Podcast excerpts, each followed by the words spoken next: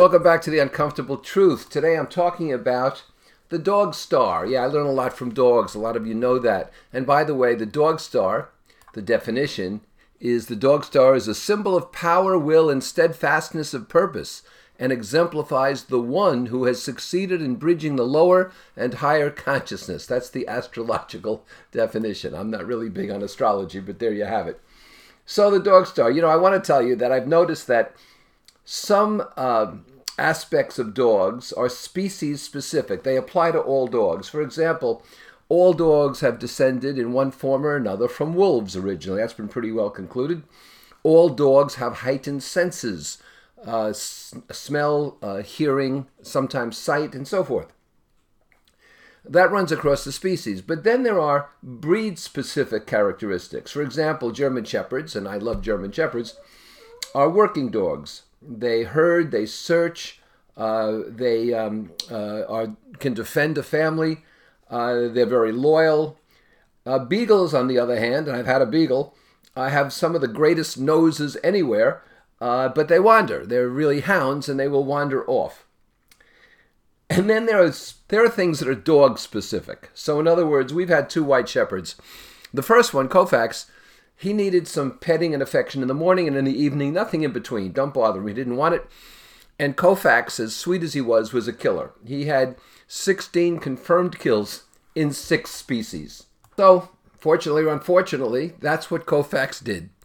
Uh, and he wouldn't fetch a ball or, or chase a stick or anything. Now, our current white shepherd is Bentley, and Bentley doesn't kill anything. He's ferocious, he bares his teeth, he scares my bookkeeper and the UPS guy. Uh, and he's a great watchdog, but he's never killed any animal nor person that I know of. But he can fetch all day long. He is great at frisbee. He's great at, at uh, lacrosse balls or tennis balls, and he's fabulous at chasing and fetching sticks. That's his thing. Two dogs, same breed, both white shepherds, two different personalities. Dogs across the spectrum are really pack animals. We've always had two dogs so that one doesn't get separation anxiety if we go out.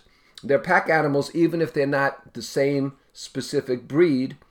They're highly adaptable, and there's usually an alpha dog, somebody in charge. Long ago, dogs walked into the camps of humans, you know, and they served functions. They helped to hunt, they helped to provide security, they provided fun and recreation, uh, and these dogs, uh, we've never been able to get rid of. They've walked in, we never got rid of them. Uh, there's an old tale about wolves looking at how well dogs were treated and uh, considered becoming domesticated themselves. But when they asked a dog why they wore collars and they found out, the wolf said, That's not for us. So, this is how I look at dogs and their relationships to us. And we too have some species specific traits. In other words, we're bipedal, right? We all have language, even though the languages differ. And we're self aware, we're sentient, at least we're supposed to be. We're also tribal or community specific. We might live in very hot environments or very cold environments, and we adapt accordingly. We have varying beliefs, some mystical, some quasi scientific, some scientific we have differing amusements and games. And I say tribal and community because I don't believe in the concept of race, by the way, but that's a subject for another session.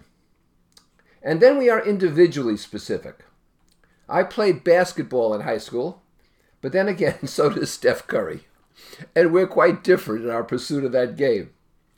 You know, there are murderers out there, and there was Picasso or Sinatra or Sandy Koufax most dogs, given time, will get along with each other despite breed specifics and dog specifics.